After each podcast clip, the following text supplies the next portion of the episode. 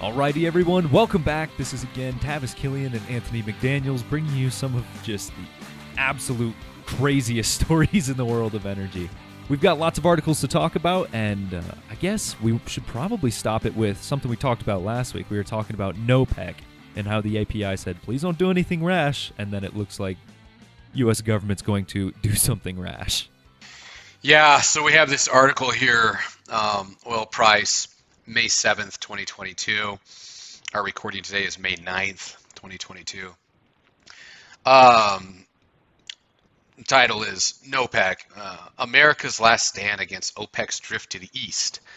So on Thursday of last week, so what does that give us? Uh, what would that day been? The 6th? The 5th? 5th. The 5th of May. Um, the U.S. Senate committee um, passed the NOPEC bill. The unit, U.S. Senate committee of the No Oil Producing or Exporting Cartels bill is the surest sign yet that Washington has finally run out of patience with Saudi Arabia and with the Saudi led organization of petroleum exporting countries in their indifference to deal with high oil prices, their continued dealings with OPEC plus key member Russia, and their ongoing drift towards the China Russia axis of power, Washington has decided that the time might be right to up the ante on its former allies and let loose the sword of the NOPEC bill if necessary, if necessary it seems. Oh. Blah blah, freaking blah. We talked about this, and the API is trying to talk sense. Now, look, that doesn't mean this thing's been passed into law yet or anything. But again, things are so fragile at this point with relationships that even serious discussions by any of our lawmakers publicly about this could cause more damage than anything. Than a bill itself, right? Then the I mean just at this point just like talking this. about the possibility of it. Mm-hmm. I mean and they go right into uh, everything we basically talked about last week, you know, this would require them to dismantle Saudi Aramco. Mm-hmm. Really? Really? Yeah, to renege a deal that I mean, we told them you are allowed to be a cartel, but why why is it not beneficial yeah, to yeah, us now? Because yeah, energy for, prices are high. For Saudi Arabia, it, this is continuing on the oil price article. Um, for Saudi Arabia, it would also mean that the effective value of its flagship oil and gas giant, Saudi Aramco, could be zero. Cool. So the entire country collapses because it's pretty okay. much how they make most of their money. Let's clarify right now. Uh-huh. Zero in what? US dollars? Yeah, okay. So then we'll just go to China even faster just like that, values back, and you've got a new trade agreement without Wait, what, us at the What do you want to make a bad problem worse? I mean, that's what this looks like right now. Mm-hmm. It's stupid. Yeah. It's freaking stupid. I, I, I, I can't wrap my head around this. Like, are you guys not seeing what is happening right now? China is working more closely with the people on the other side of the world. Mm-hmm. And they are working more closely with them the Middle Eastern countries, Russia, India, they're all of them like kind of just in this whole, yeah, whatever, you know, we'll shoot, we're still going to trade with each other. Mm-hmm. If the U.S. dollar doesn't want us to trade through the U.S. dollar, then we'll just trade with each other in our own currency. I mean, that's what they're starting to do. Yeah, it's a new cool kids table, and the U.S. doesn't have a seat because well, yeah, have kind of been a bit of a bully in the past about it with sanctions and saying what you can and can't do. And I, mean, I can't blame these countries for getting sick and tired of it. Yeah, you know, I mean, you know, another reason is the apparent indifference, this continues in the article, of the Saudis and OPEC to help lower oil prices right now, to the extent that Saudi Crown Prince Mohammed bin Salman and the Crown Prince of Abu Dhabi even refused to take an urgent telephone call from President Joe Biden. Yeah. yeah of course. They don't want to talk to you. You have nothing. They know why you want to talk. Mm-hmm. Hey, man, can you give me more oil? You know, because I need. I have elections coming up. Shut up. don't care. Shut up. come, uh, come on. Yeah. And that's about. I mean.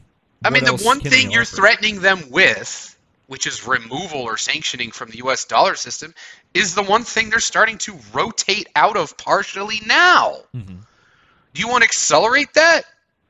I don't. I don't. Understand, I don't see the strategic move here. I mean, I don't is no get. I mean, what? Look good to your freaking. I don't know. Whatever. You know, we're just sitting here, just ranting on. But I mean, this is just. I think people who listen to our show. I think everybody should be very aware. You know, if anybody wants to have any political discourse within their family units or, or whatever, people talk. Whenever you want to choose to talk that stuff, you know, you know, don't tell me that anything happened in the current Washington administration is doing hardly diddly squat to help bring down the price of energy in this country. Mhm. Everything they're doing is alienating the people we get stuff from now. And at the same time, still continuing to be half hearted at best and just two faced in more reality towards their positioning towards domestic oil and gas production Mhm. right? Like it's just it's just a whole bunch of it's just political bantering at this point. But I mean, don't don't you tell me that anybody in Washington with a loud voice right now who's actually trying to pass things like they're saying they're trying to lower prices on people, really? By alienating the countries that we trade with? Sounds like they're doing the opposite. Oh my god. I just whatever. And You know, I mean, does- if they want to continue doing this junk, you know, Mhm. whatever. Um, well, they can't continue it because, like this next Yeah. article we have from Insider, like you said, hey, Mohammed, it's your friend Joe Biden. Can you cut us a deal? You know, lose money, lose profits, and just give energy to the world for the good of the people? Of course, he's not going to keep Yeah. taking those calls. No, I want to yeah, make money. right? My country Yeah. makes money off of this. This is the blood of my people. No way I'm going to get rid of it for free. Yeah, yeah. This one goes back a couple more weeks. It's April 20th, 22, but the headline is is almost it's almost hysterically funny. The White House stops asking Saudi to pump more oil to offset Biden's Russia energy ban, report says, as U.S. Gulf relations hit new low. Persian Gulf there. Um, well, yeah, they hit a new low. I mean, you got the frickin' president of the United States still, in not that recent, you know, not that far away history, still, still giving them gruff about the assassination of that journalist a couple years back, Oh, whatever yeah. his name. I, I'm sure that was abhorrent, right? Mhm. But look, you, it's called diplomacy. You don't sit there and poke them for the things they're doing wrong to their own people when you need something from them.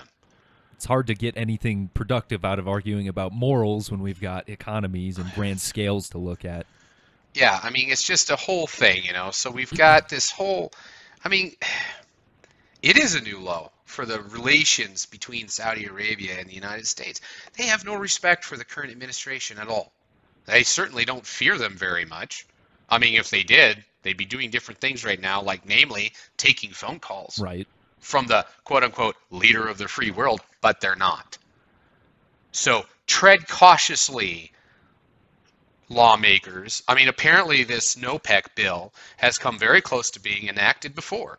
Oh yeah, in the February of 20 yeah, in February of 2019 it was passed by the US House Judiciary Committee, which cleared the way for a vote on the bill before the full House of Representatives. On the same day, um, a couple of lawmakers on both sides of the aisle introduced the NOPEC bill to the Senate. This time around, it was sponsored by a couple of other, you know, a little bit of a mix up there. But basically, this has been, you know, cleared through judiciary committees in both chambers. And, and, and, and it kind of tees it up for probably being passed in, in somewhat of a bipartisan fashion, Mhm. too, because you got lawmakers on both sides bringing this up and and then we're going to pass it. We're going to pass. I can tell you right now, if both chambers of the of the U.S. Congress actually vote and pass this thing, if it's cleared both sides judiciary committees and you got bipartisan support on that level, you're probably going to look at a pass through in both chambers. And if you have that, I, I could definitely see the president would, would sign it. Then it's law. We Yep. do that. Oh my my. I mean, I just, ay, ay, ay, you know, that will so. be a historical nail in the coffin for the dollar as a reserve currency. yeah, you know, and talk about more political BS. You know, we have another we have another oil price article. Uh, what's the next oil price article about? about Biden's plans here, Tavis. What's that? So it looks like there was a bit of an information leak, and uh, if you remember from a couple of weeks ago, audience listening, we actually at this point it was more like a couple of months ago. There was big SPR release. They used it try to drive down local energy prices, specifically gasoline. I think we saw a 10 cent decrease after millions and millions of barrels worldwide, and now the new plan is to fill the SPR again. Ah, purchase yeah. maybe 60 million barrels in Q3 just to put it back. I don't really know why we went through all this song and dance of pulling the oil out and putting it back in. I really don't think we should touch this SPR and unless it's an actual emergency. So I I couldn't tell you where I stand on this. I think it's absurd. Yeah, you know, I mean, at least at least they've kept their heads to the level of they are trying. They they know they need to keep it. At, they want to keep it from going too low. That's true. This is better than no news, I suppose. But I don't think they wanted this information to get out. I mean, it says in the title, the plan leaks. Mhm. So May 5th, 2022, oil price, Charles Kennedy. The Biden administration will purchase 60 million barrels of crude oil in Q3.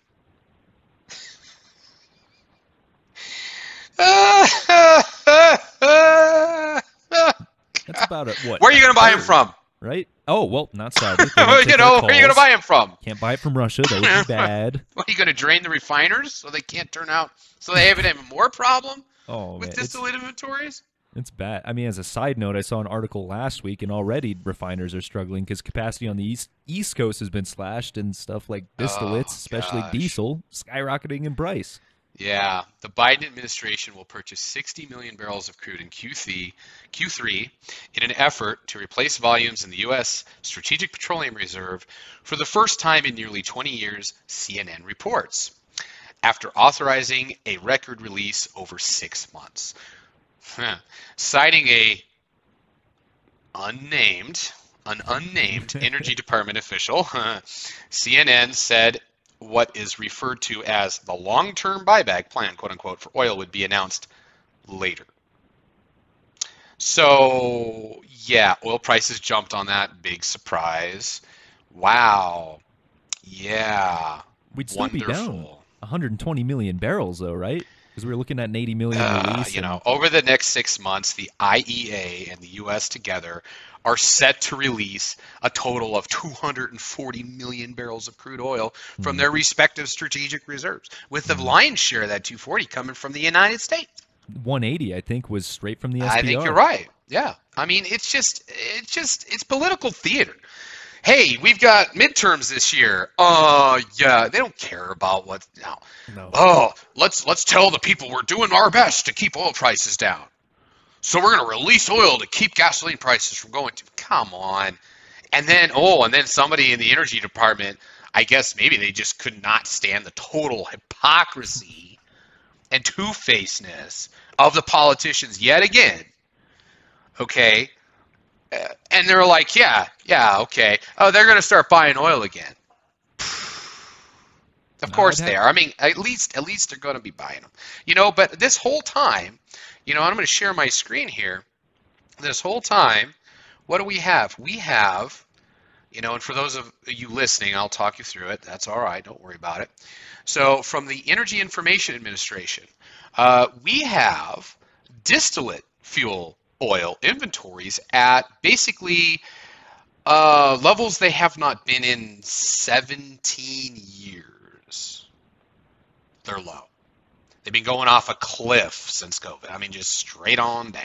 Yep. I mean, you know, max COVID, you know, our inventories there is about 100, just shy of 180 million barrels, okay? You know, and now we're sitting at just under 105 million barrels. Now, for those of you listening, I mean, the last time we were below 105 million barrels, we were, you know, this is 2005, the last time we were that low. 2005, everybody. That's 17 years ago, yeah? So, and if you look at this graph from basically the early 80s, I mean, it starts, this data set on the EIA starts in 1982. Um, I mean, the bandwidth on this is essentially floated between, on average, I mean, if you really look at it, you know, 100, 110 to 150, 160 million barrels. Well, it's not that in that context, we are way off a cliff here. But this total downward trajectory of Mhm. about 180 million barrels in the summer of 2020 to under 105 million barrels now in the spring of 2022, uh, less than two years, um, we're not seeing any signs of those distillate inventories decline abating anytime soon.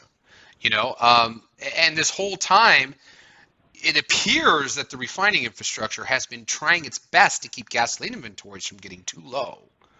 All in the background of declining general crude inventories on average for the last two years.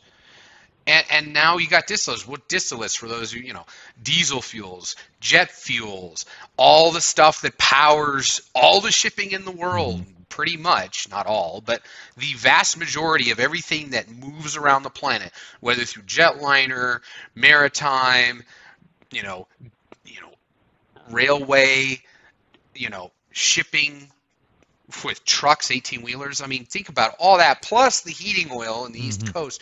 We're talking all that. That's distillates, okay? So for those of you, I mean, here where we are in Colorado, I've been noticing, you know, the spread between gasoline per gallon and diesel increasing. Mm. Diesel's up over. I mean, I saw I saw over five dollars and twenty cents a gallon on diesel Yeah, up insane. in Denver just a couple days ago, and gasoline in the same area at the same time is just under four dollars a gallon. So, I I mean I would expect to see more of this. You know, I mean if people, you know, if gasoline goes up more, diesel could go up more plus, right? Mhm. Because their inventories are so freaking low. And it's not Our just the. U.S. I mean, we've we've talked. Of, I mean, I think I've talked about it, especially with Kevin and stuff. But Asia, they've been struggling terribly. Southeast Asia with distillate inventories. We're seeing more and more shortages crop up, not only in just natural gas, gasoline, Yeah. but across the board, all over the world. Yeah. And here we are, screaming, crying, drawing attention to it. And screaming, trying, you know, and then we look at that other side of the world, and we have a we have another article here from oilprice.com, May sixth. Uh, Russia boosts crude sales to India's top refiner. just like you said, what two, three weeks ago?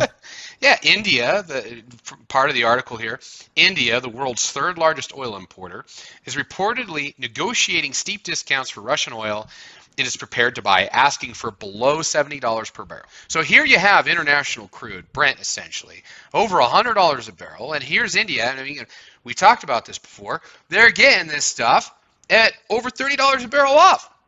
hmm Why? Because they don't care about the US dollar trade on oil if they can get the equivalent price at over $30 off a barrel. That's a heck of a discount, yeah? Oh yeah. So that Russian crude, guys and ladies, is all still out there. It's all still being moved and it's all still being bought. Maybe some of it is locked up. But I can tell you that a good chunk of it is still flowing, it's still moving, it's still being bought, and it's because it's on sale. And they need the stuff. I mean, India is hitting its stride. I, I just pulled up their GDP per capita, and between 2007 to 2019, it doubled from about a thousand to two thousand. COVID, of course, is going to hinder that, but this is a period of growth that they Yeah. are looking to capitalize on. Well, They'll yeah. buying this energy. Yeah, and continuing in this article here, you know, cheap Russian barrels currently appear irresistible to Indian refiners. Yeah. Earlier this week, Shell's CEO said there was, quote, no way to trace whether Shell, the same company who was mixing 49% Blending. Russian crude, Yep. yeah. But he's not wrong here. There he's, you know, basically what he says is diesel coming out of an Indian refinery that was fed with Russian crude is considered to be Indian diesel. Shell's top executive added, highlighting the challenge the West faced in truly banning oil. Well, no duh. Hello. Okay, come on, guys. Mhm. Come on. And you want to sit over here and pass a NOPEC bill. Right. The Russian crude's moving anyway. They're going to sell it at a huge discount. These people are going to buy it. They don't care about U.S. sanctions if the equivalent price is on huge sale. And you know what? Those distillate inventories we just talked about being so low, yeah, I guarantee you, I guarantee you that if we can't turn the trend of those distillate inventories around on our own, we will be importing diesel. And that imported diesel will have origins with Russian crude Oh yeah. because there's no way around it. Unless you truly wanted to lop off millions of barrels a day of oil production to the global supply and then have oil skyrocket over $200 a barrel. Mm-hmm. I mean, you're in a box. I don't know what to say. Yeah, India knows what it is from what it isn't. I mean, the argument in the U.S. is, oh, this is immoral, this is bad. But the argument in India is, hey, energy is power and the basis of growth. Let's take advantage of this while we can. Yeah. yeah. And we're just going to get left in the dust if we can't maintain that same perspective. That's right. I mean, Tavis, why don't you tee up the, the, the China dollar dominance thing article? Tee that up for us. All right. right. So for over a year now, I mean, you were back on what Catherine Mills' The Crude Audacity in probably 2019, maybe 2020, talking about China challenging the Yeah. petrodollar. And time and time again, we've shown that it's coming to fruition. Most recently, China calls out the U.S. dollar as it buys Russian coal with yuan. And uh, I, I can't say I'm surprised. We've teed this up. they went ahead, took it off. The first shipment of Russian coal and crude oil paid for in yuan will arrive in China in April and May, respectively. And this is the foundations of a beautiful relationship between China and Russia and uh, not the U.S. I guess we're kind of just peeking in the window, missing our old Yeah. friends. Yeah, you know, and I want to I want to kind of you know drop down the hy- hyperbole a little bit, hyperbolic conversation. It's not that the U.S. dollar is just going to go into oblivion. Okay, that's not what's going to happen. It's going to be a, a very important currency for a very long time. What we are talking about here is these are the first multinational, multi-country, serious moves active on the world stage not even, I mean, the stuff they're putting out there is probably only the tip of the iceberg of the stuff they're actually doing. The reality is, what nobody in this country is used to is the US dollar having to share the stage with anybody else. So even if the US dollar still represents well over 90% of trade, the reality is the potential for the US dollar to get its way by sanctions is now in question Diminished, yeah. significantly. Because again, the whole idea of sanctions, everybody, is that we won't let you transact in our currency. We're sanctioning you. And that works if they don't have any good alternatives that they can or are willing to try going to. But right now, India is buying Russian crude on discount. They don't care about the U.S. sanctions. Hmm? hmm China's buying Russian coal. I mean, you really think there's a big bridge from China buying Russian coal in yuan to China buying Russian gas and oil in Not yuan? No, not a, not even close, man. I mean, the pipelines already exist. It- close. it's just almost guaranteed at this point. Yeah. So, I mean, and here we go. Again, they reiterate in this article that Russia announced it would only accept payments in rubles for Russian oil and natural gas, which turned the United States and the U- European countries from those who impose sanctions to those who are now subjected to sanctions. hmm So yeah, we're going to sanction you, Russia. And Russia says, really? Okay, I don't want to use your currency now. You pay me in mine. I don't like you. Yeah, article's right. It turned us from those imposing the sanctions to know us being subject to sanctions. hmm So be careful when you throw out things like NOPEC. Do you Maybe you is- should pay attention to the playing field right now. Uh-huh.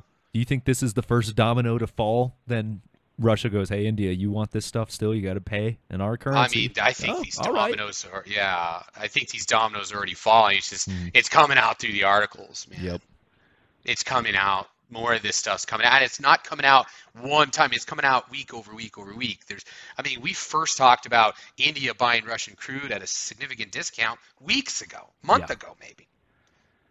This isn't new. This is this is happening now, and it's been happening, and it continues to be reported to be happening, and it's just gaining steam, right? So, you know, I mean, there's a lot of press about, you know, China being nervous, wary of sanctions. They don't want to get wrapped up in this, but you know, they're buying Russian coal the yuan. I mean, so what are they saying versus what are they doing? Okay.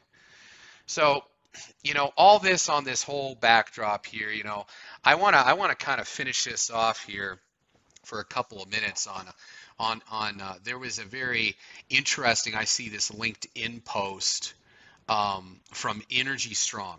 Okay, and it's citing a CNN article, and I'll, I'll just read from this here. The solar quote, the solar energy industry has been thrown into a panic and projects are grinding to a halt after the Biden administration launched investigation that some solar CEOs worry could tank the industry.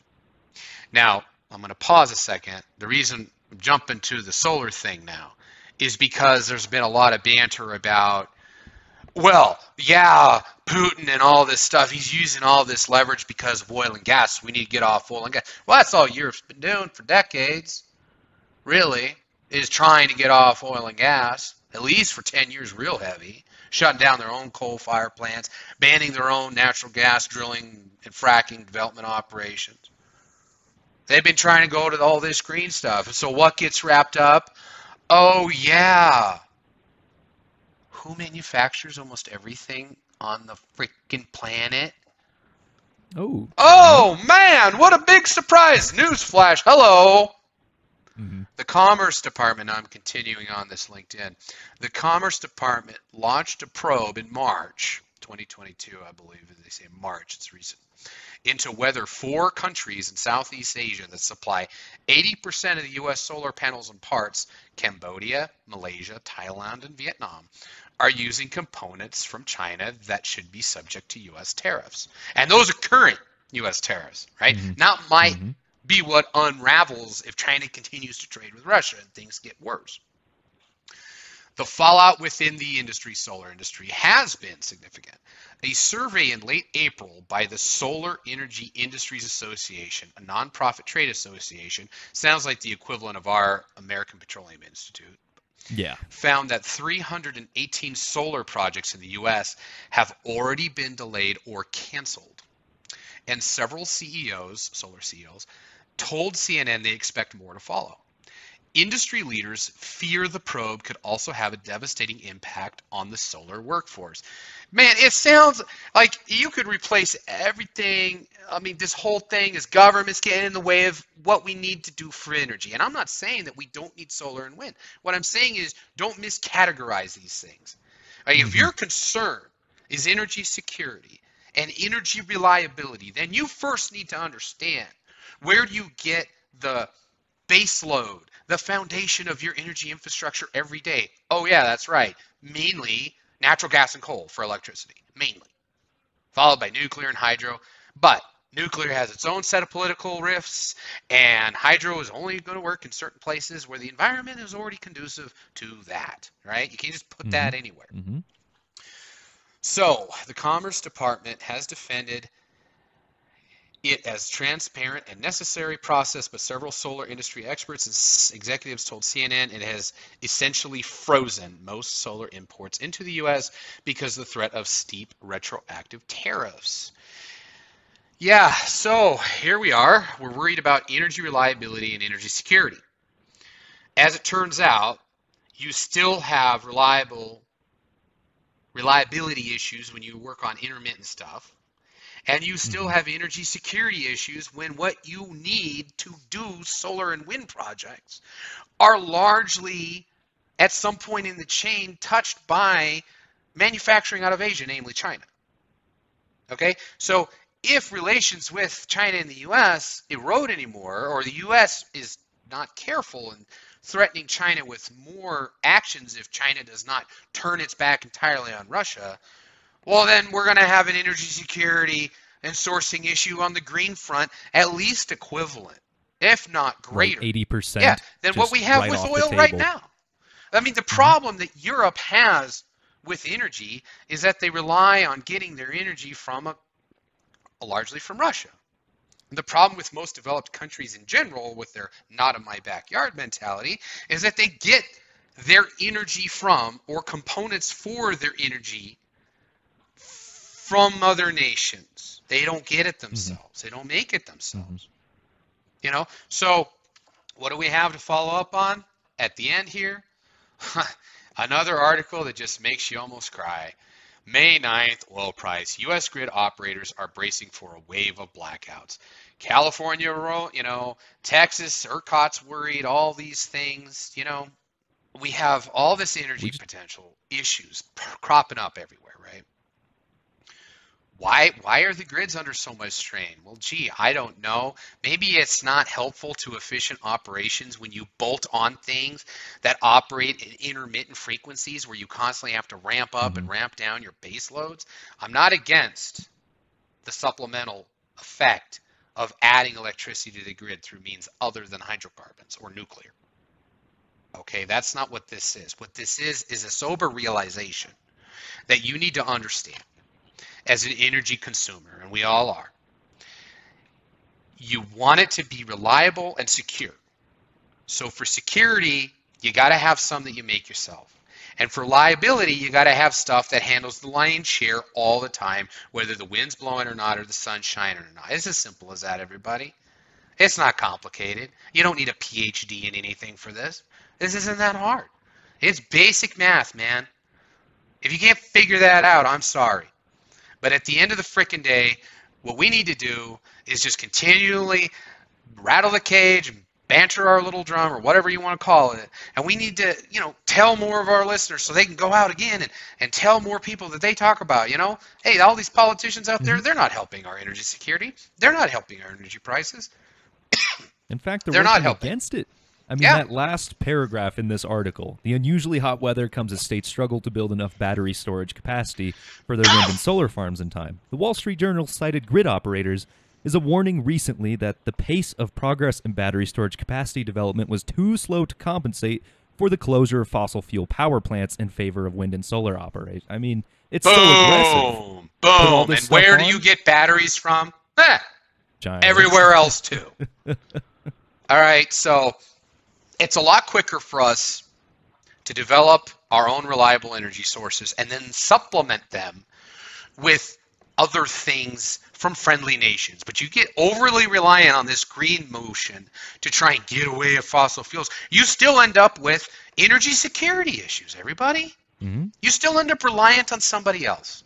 Oh, and at the end of the day, no matter how many farms you have for wind turbines or how many, you know, solar farms, it doesn't matter. It doesn't matter. You're still using a lot of baseload energy production to keep the lights running consistently every day and night. Mm-hmm. All it takes is one heat wave anymore, and boom, yeah. thousands of people are out of power. Yeah. So, I mean, I guess with that, Tavis, I think we've had a good weekly recording. We've gone a little over 30 minutes here. Um, Already? Yeah, I know. It's been by. a good one. Yeah, yeah. We gotta gotta keep in mind here you know, if people write in and say, "Man, go longer, go longer," we'll try to accommodate. We could we could go on and on and on. Um, but uh, you know, you have anything to you know, I'm I'm pretty much I'm good for this. Uh, Tavis, you got anything else you want to say before we wrap as we wrap this up? I don't think so. Like you said, we hashed out a lot of stuff. It was good information. And like Anthony was mentioning, if you do want to reach out to us, please send us an email to podcast, P O D C A S T, everywherepetro.com, whether that's, hey, we think the show is good, or especially, hey, I think you're wrong, I think you're stupid, and you should look at this. We would love to do that. We love it when you challenge our opinions because it allows us to look at more perspectives and use that critical thinking brain to come up with our own perspective. So, thanks for joining us. You can always go to www.rarepetro.com for more content, but until we see you next time, take care, everybody.